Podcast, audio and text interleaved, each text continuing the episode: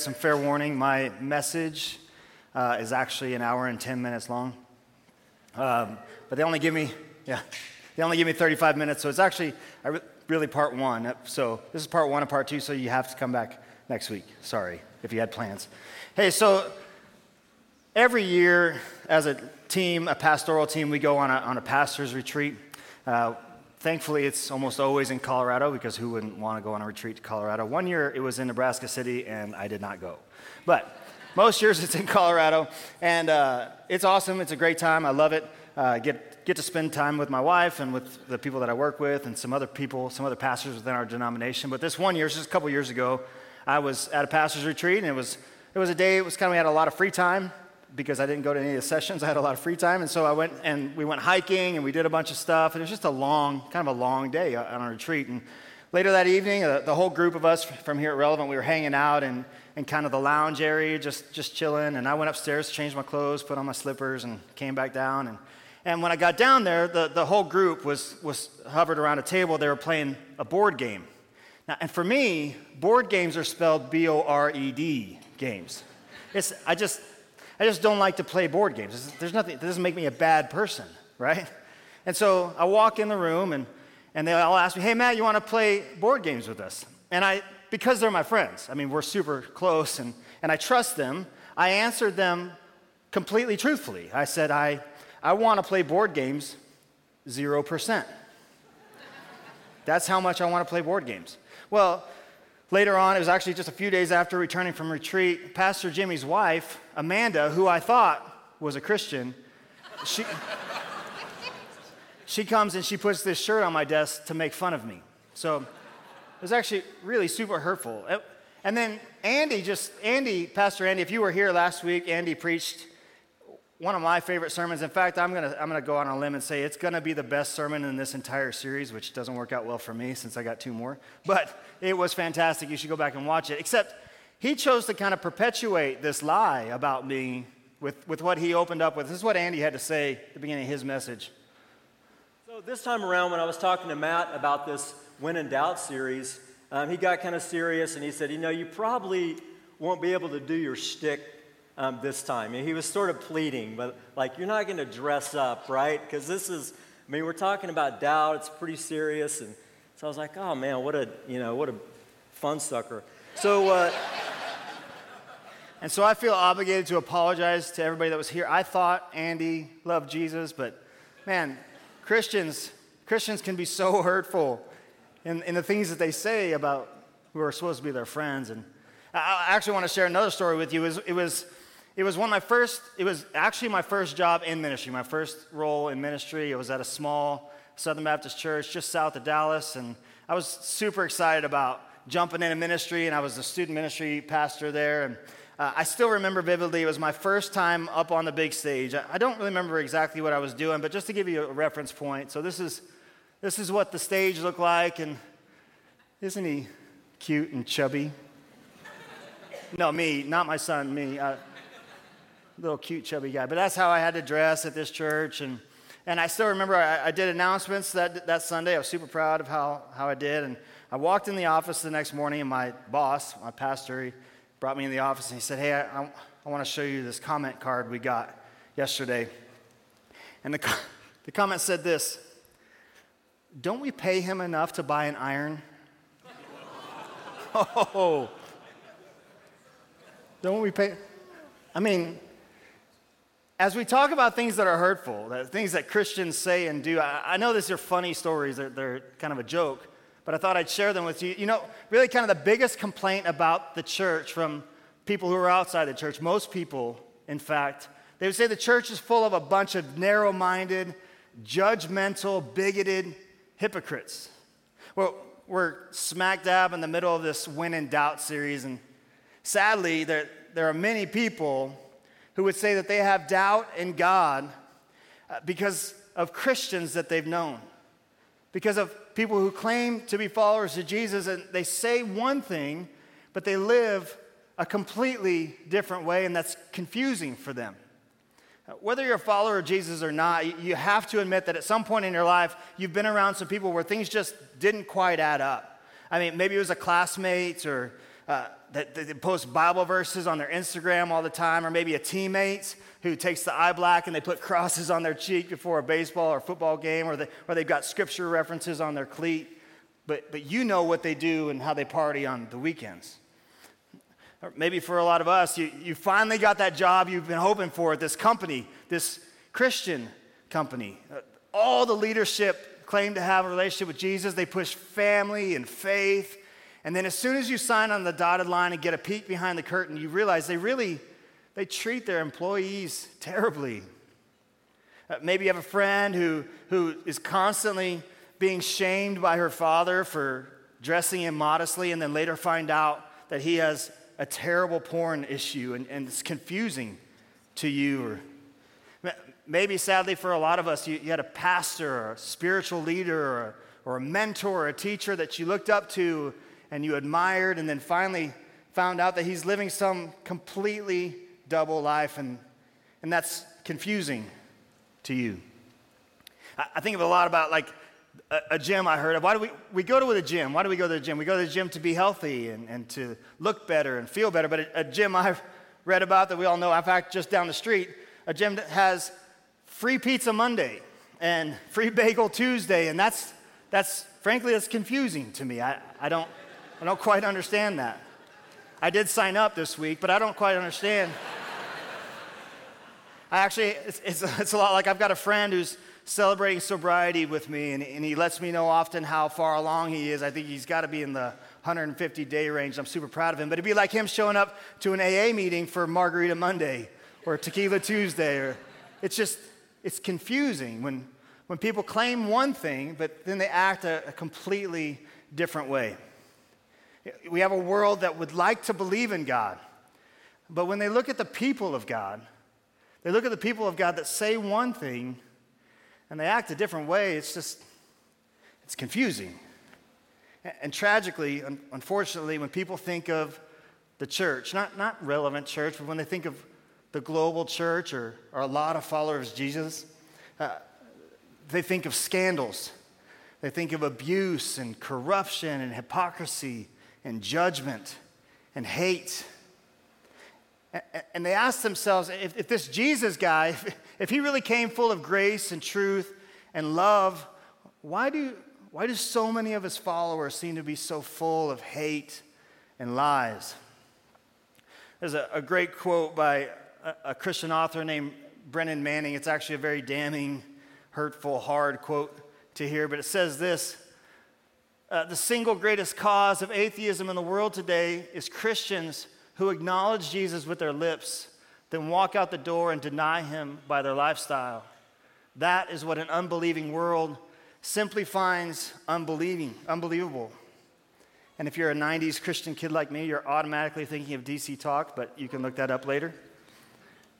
So, the series Big Idea, the thing that we've been talking about, it, we have not, not, by no means are we trying to prove the fact that doubt exists. That's pretty obvious. We all know that doubt exists. We've been talking about how do we navigate doubt? How do we walk through doubt in a way that when we end up on the other side, something is different? How do we navigate in a way that actually grows and develops and strengthens our faith in Jesus? You might be asking the question, but Matt, how do I how do I navigate through doubt when that doubt is outside of myself? When when that doubt is actually caused by the actions of others. How, how am I supposed to walk through that? And I, that's a great question. Now, I actually hope that we can help with that a little bit today. But if you've ever been confused or hurt, disillusioned by, or frustrated by Christians who don't actually look anything like Jesus, you're not alone. In, fact, Jesus hated it when people talked one way and acted another. Jesus saved some of his most harshest and damning language for hypocrites. And we're going to look at some of what Jesus had to say about hypocrites later today. But before we do that, I kind of want to lay out a little bit of a challenge. I kind of want to let the cat out of the bag right away what, what I believe to be the biggest truth of the morning. Uh, if you're not a follower of Jesus, or if you once were a follower of Jesus, but, but currently you wouldn't necessarily claim that out in public, or maybe for some of us in this room, you're, you're kind of on the verge, you're really considering whether or not you want to continue to follow Jesus because of what you've seen in other people. Let me just say this if your faith was or is determined by, built on, or grounded on the actions of others, you are destined to doubt. You see, the litmus test for the truth of Christianity cannot be the actions of Christians, it must be Jesus alone. It must be Jesus alone. So, back to what Jesus had to say about hypocrites. Uh, what we're about to read, these, these are the actual words of Jesus. You see, the, the, the, first four books of our New Testament, the second half of the Bible, the, the stories about Jesus and, and about the church and following Jesus, these first four books are four guys who followed Jesus. They walked with him, they, they took the words that he said and they wrote them down. And we're actually going to look at what the Apostle Matthew had to say about what Jesus taught and said and, and kind of the context for where we're at in this portion of Scripture. This is actually Holy Week. So, Sunday, Jesus is walking into Jerusalem, Hosanna, blessed is he who comes in the name of the Lord, all that stuff. That's on Sunday. Well, this is actually taking place on Tuesday. And this is what Jesus had to say. This, this whole portion of Matthew is actually what theologians call the seven woes. Jesus, as the, the kids say, I like this one, Jesus woke up and chose violence this day. This is, this is what he had to say. Not real violence for the older people, it's a joke. Anyway, he says this Woe to you, teachers of the law and Pharisees, you hypocrites! You are like whitewashed tombs, which look beautiful on the outside, but on the inside are full of the bones of the dead and everything unclean. You have to know that Jesus is standing in front of all the powerful people. Jesus is standing in the temple, and he is talking with the most powerful people of the day, and he is calling them out.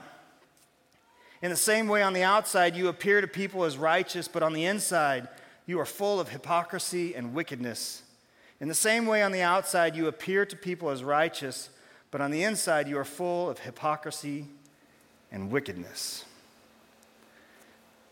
Hypocrite, hypocrite is a word that is, actually shows up 17 times in Scripture. And every time it's recorded, they're, they're recording the actual words of Jesus. Jesus was the only one to use the word. Every time Jesus used the word hypocrite, he was correcting those who claimed one thing and lived another. Hypocrite was actually never really even used in this context. It, it was actually really only used in the context of Greek theater at the time. See, Greek actors uh, called Hippocrates, uh, they were stage actors. They would wear one mask on one side uh, and, and play their role, and then probably because of a worker shortage or whatever, they didn't have enough, so they flip to another mask and they'd play another role. They act completely different. And so, what Jesus is saying is it, if you're giving to be seen, you're a hypocrite. If you're fasting so that people will notice that you're fasting to impress them, you're a hypocrite. If, if you're praying in the synagogues and the temple and the street corners so that others will hear you, you're a hypocrite. If you're pretending to be generous, yet still take advantage of the poor, you're a hypocrite. You're a play actor, you're pretending when you're really another thing. Maybe today Jesus would say this if, if you claim to be pro life, but are indifferent about the needs of a single mother and orphans and fosters, foster kids, you finish the sentence. I don't want to offend you. If you claim love and, and say, come as you are, but you post hateful, anti LGBTQ comments all over social media, you finish the sentence. I don't, I don't want to offend you. And Jesus had 0% tolerance for hypocrisy. But you'll notice something Jesus wasn't calling out the sin, Jesus calls out the show. Uh, he didn't say, Woe to you who drop F bombs on the golf course because you had a bad shot. He doesn't say, Woe to you who choose to watch terrible shows on Netflix over and over and over again. No, he says, Woe to you, hypocrites. Woe to you who make mistakes and act like you don't. Woe to you who put pressures on other people to be something that you're not even trying to be. Jesus goes on and, and, and he just gets even more harsh. In Matthew 23 33, he says this You snakes, you brood of vipers, how will you escape being condemned to hell? Jesus is not mincing words here. He's making it extremely clear how he feels about the hypocrites of the day. So if you've ever been frustrated, if you've ever been mad at the hypocrisy of other people, just know Jesus was frustrated too. And so, why do so many Christians seem to get it wrong? That, that's got to be one of the questions we have. And, and I kind of have three ideas. As I always say, there's probably more. These are the three that I came up with for this week or that I have for this week. And the first one is this some people who claim Jesus aren't really followers of Jesus at all.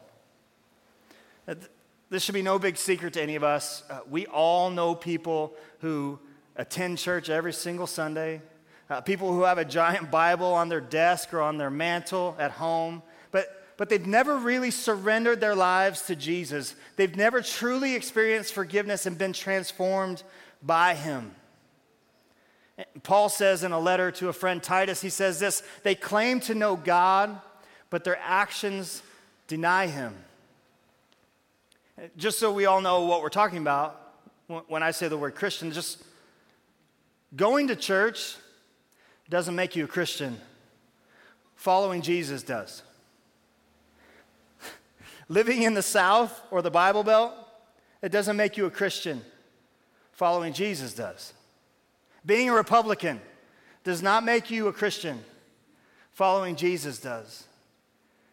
In fact, believing in God does not make you a Christian. Following Jesus does.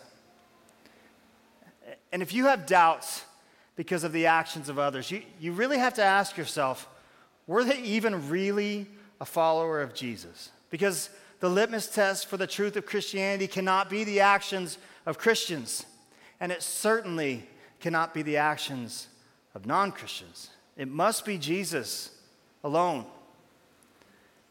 And so, one of the reasons is that they're not really even followers of Jesus at all. Another reason is some are following Jesus, but they're just not very mature. The writer of Hebrews, he says it, he or she says it this way. We don't know who wrote Hebrews. Says this For someone who lives on milk is still an infant and doesn't know how to do what is right. Solid food is for those who are mature, who through training have the skill to recognize the difference between right and wrong. I was actually just having a conversation with my older son last night. And he was telling me about a friend of his whose name happens to be Levi. And, and I don't really know if he's, I, I think he's growing in his faith. Uh, but he said Levi went, went to the Old Testament to, to read more about where his name came from. And so he's really young, just trying to figure out this stuff. And he looks at Caleb and he goes, Dude, have you ever read this thing? There's some effing crazy stuff in there. and I'm like, Hey, I'll tell you, because of the type of church that we are, because we are a church that does everything that we can to reach people who don't know Jesus, to, to, to, have people in our midst on a weekly basis who are still trying to figure this thing out, because we're that kind of church, I have so many of those type of stories. I cannot tell you how many times I've been in T Life group where people say things completely inappropriate, trying to say something the right way. Now, the fact that they're young believers and still not mature, I, I'm not making excuses for them if they hurt you. It's not meant to be an excuse. Really, this is meant for you to understand where they're coming from. You might be judging the goodness and the graciousness and the extreme love of an eternal God on the actions of an infant. And so some people, they, they just aren't really followers of Jesus at all. Some, some people are, and they're, they're just trying to learn, and they're just still really immature. And some, well, some are like me, and some are like a lot of you. We, we are followers of Jesus, and we are transforming, and we still mess up. This doesn't necessarily make them hell-bound hypocrites. They could truly love Jesus and they, they could have a desire to follow him and they could be doing everything that they can to follow him. They could even have a long history with Jesus and then still slip up and tell a lie. They can want to follow Jesus and have a relationship with him that's growing and they're changing and transforming. And, and in a moment of weakness, they, could, they can be mean. They may love Jesus and just not want to play board games. I mean, no matter how long we follow Jesus, we're still vulnerable to sin. And in fact, it's the moments you believe that you're not that you're the most vulnerable to sin. And we all fall drastically short. We're going to let each other down at some point in our lives, in our relationships with people. But here's kind of what we do this is very common for us. When we fall short, we blame our circumstances oh man, it was just this thing, I was just tired, I, I, I just been at work all day, or I was just frustrated with this situation, and so that's why, that's why I fell short. But when someone else falls short, we blame their character. When, when someone else falls short, we question everything about them. When, when someone else falls short, we question the God they say they believe in. See, when we sin, it's funny, God is not shocked, right? God is not up on his throne going, oh, I can't believe that. And why is that? Have you ever wondered why? I mean, it's because he knows that we're sinners. He, knows that we're sinners. And I, I love the way the psalmist says it. He says this in Psalm 103 For he himself knows our frame. Other versions actually say, He remembers how we were made and he is mindful that we are but dust. And so, maybe, maybe the reason followers Jesus, maybe the reason some Christians continually get it wrong is because we are all but dust. oh, that's, that's an unfortunate spelling mistake. Maybe, maybe if the hurtful things that are said and done to you, some of the things that you experienced, um, maybe it's unmet expectations, maybe it was hypocritical actions of a, of a follower of Jesus, maybe that caused doubt in you. And I, I just want to say, maybe your expectations were too high. See, the litmus test for the truth of Christianity cannot be the actions of Christians, it must be Jesus alone. See, when we as a church, as a fellowship, uh, when I let you down, and I, and I will, when I, when I say something sarcastic or when I say something inappropriate, when Ronnie says something inappropriate, that's more likely. When I don't live up to what you want me to live up to, or when you disagree with me, or when I say butt dust on stage, just remember that I, well, I am but dust. And I, I am a follower of Jesus. I, I am redeemed by his amazing grace. I am continually being transformed from one degree of glory to, the, to another. I am constantly seeking to know him more, and yet I'm still capable of horrific sin and evil. And so, if you've been hurt by one of us, and that hurt caused doubt in an amazing, huge, loving, gracious God, I am, I am truly sorry. I really am. But your expectations were probably a little too high. Basing your faith in a perfect, good God on the actions of imperfect people, it'll cause doubt every time because we are dust. One cool story of kind of how to navigate through this. Hopefully, it'll be a little bit helpful. There's a, there's a couple of guys named Paul and Barnabas. Paul and Barnabas, after Jesus was already gone, and uh, they, they started to work to, to plant churches, and they traveled all over the place to plant churches. And, and this is a story of one thing that happened to them while they were out doing that. This is in Acts 13. The word of the Lord spread through the whole region, but the Jewish leaders incited the God fearing women of high standing and the leading men of the city. They stirred up persecution against Paul and Barnabas and expelled them from their region. And so you can imagine what Paul and Barnabas did, right? I mean, it's pretty obvious. They, they quit. I mean, they, they just walked away, right? Because a bunch of hypocrites, these people that are supposed to be their friends and love them, and they were terrible to them and they kicked them out. Well, they, they certainly could have. And they probably would have if, if, if their focus was on people. If, if they had focused on the offense, they would have quit. But Paul and Barnabas, they did what I, I think we need to do so often. They, they realized that the church, capital C, big church, the church didn't let them down. The church didn't betray them. God certainly didn't hurt them. It, it wasn't the whole, it was a few people. And this logic that we all use when, when we're hurt by people it, it really begins to break down and fall apart pretty quickly when you take it outside of the church context and put it into other areas of our lives. Because we wouldn't do this with a restaurant. Like, we wouldn't, we wouldn't go to a restaurant, get bad service, and quit eating. Like, oh man, my burger took too long, my fries were soggy, I'm never eating again. So, so Paul and Barnabas, they decided they're not going to let the sins of a few people keep them from the goodness of God. People are just dust.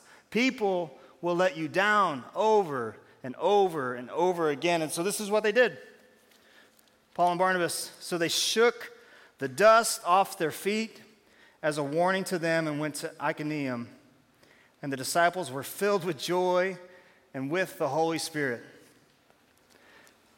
Now, some of us, I want to be careful. I don't, I don't want to minimize hurt because I don't know everybody. I certainly don't know how you've been hurt. And we can all use our imagination to think of different ways that people might or may or may not have been hurt by the church. And so I'm not trying to minimize hurt. Uh, all I'm trying to do is say that most of us, man, we just need to shake off the dust. And it, it's not easy. I, I don't claim for it to be, I have to do it all. I work for the church. You could only imagine the pile of dust that I have outside my office that I've got to shake off week in and week out. And sometimes it's some big hurt, sometimes it's just little things that I just, I got to let roll off and, and shake off and be done with. Because I don't really know a lot of people who are filled with joy, like Paul and Barnabas, and, and walking with the Holy Spirit who are still carrying past hurts. See, the biggest complaint about the church is, for most people, is that they're full of a bunch of hypocrites. And they're right. Uh, if you've been hurt by the church or by a Christian, uh, maybe you have disdain, hatred for the hypocrisy within the church I, I want you to know I sincerely apologize from the bottom of my heart. We haven't always gotten it right. Relevant Community Church certainly has not always gotten it right. I, have said one thing and, and I've done another. I've claimed one thing and I've lived another. And as much as I hate to say it, some church leaders have abused the power that they've been given. A follower of Jesus can be arrogant and we can be harsh. And in a moment of weakness, we can be unkind. And as much as we want to not be so, we can be unloving. And it's not right, and I'm sorry. The reality is, we've all been hurt by hypocrites. It, it's affected all of us. But in the same way, let's just be truthful with ourselves. All of us have been hypocrites too, followers Jesus or not. None of us are perfect. One thing that I can promise you is that I'm going to, at some point, lose my temper. I'm, I'm going to say things that that you don't like. I, am going to be prideful. Uh, I know that, that I'm going to be critical. I'm going to be more focused on what's right than what's loving. But the proving ground, the, the testing ground for your faith in a holy God cannot be my actions. The driving force behind the depth of your faith in a loving Jesus cannot be whether or not the leadership of your church are perfect. The proof of the claims of Christianity cannot be that nobody in your T Life group ever hurts your feelings. It, it must be Jesus alone. And I want this next statement to be encouraging, not discouraging. But if you've lost faith in Jesus because of people, maybe your faith is in people when it should be in Jesus. And so here's the big next steps for today before we go into part two next week. Look to Jesus. Look to, look to him. Like, what did he teach? How did Jesus actually live? Not, not the people who claim to follow him. We want and we, we do our best to try and look as much like him as we can, but we're way off. What did Jesus actually do? How did he love? How did he serve? The, the church, even in Jesus' time, that abused power at times, and Jesus confronted those leaders who used their power to oppress. The, the, the church snubbed certain people groups. They, they completely kicked out different people groups, but people who were nothing like Jesus liked Jesus, and they were with him because he loved sinners and tax collectors and prostitutes and outcasts, and he was with them. See, Jesus has zero tolerance for hypocrisy, but he has unlimited grace for a sinner in need of forgiveness. So maybe it's time. Maybe it's time for you to shake off the dust. Maybe it's time for a, a, watching world, an unbelieving world, to look in at us and see something different. Uh, maybe it's time for a watching world to look in at relevant community church to see that, hey, when, when they hurt each other, because people hurt each other, and they do something different. When, when people hurt each other at relevant, they, they seem to do the, the hard work. They seem to have the tough conversations, and they seem to work through it together to come out on the other side still serving Jesus together. What's different about them? For a lot of us in the room, uh, I know, I know there's plenty of us in the room who currently are not following Jesus because of what they've seen in other people. And I want to ask you today are you willing to shake that off? Are, are you willing to say that you want more to know the forgiveness of a holy, good God than you care about what they do or don't do? If so, in just a moment, I'm going to I'm going to pray a simple prayer with you. Just asking Jesus to forgive you, asking Him to come and lead your life, asking Him to help you shake off the dust. Because you're going to need help. This isn't the last time you're going to get hurt. You, you don't put your faith in Jesus and then never get hurt by another person, especially another Christian.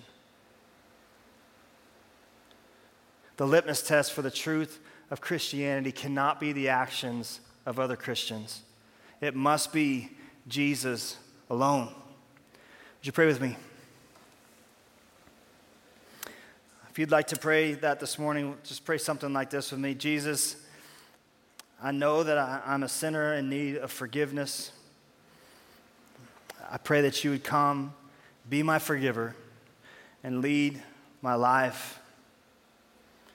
And Jesus, help me in my unbelief and help me to shake the dust off from the hurts. God, I, for most of us in the room, I fear that a lot of us are more the oppressor than the oppressee. I, I think, I'll speak for myself, that I know that there are more times that I need to ask forgiveness than I can even count for my own hypocrisy. So, God, would you forgive me? Would you forgive us as a church? Would you allow a watching world to see something different in relevant community church and be drawn to you because of it? Lord, we love you. We pray all these things in your amazing name. Amen.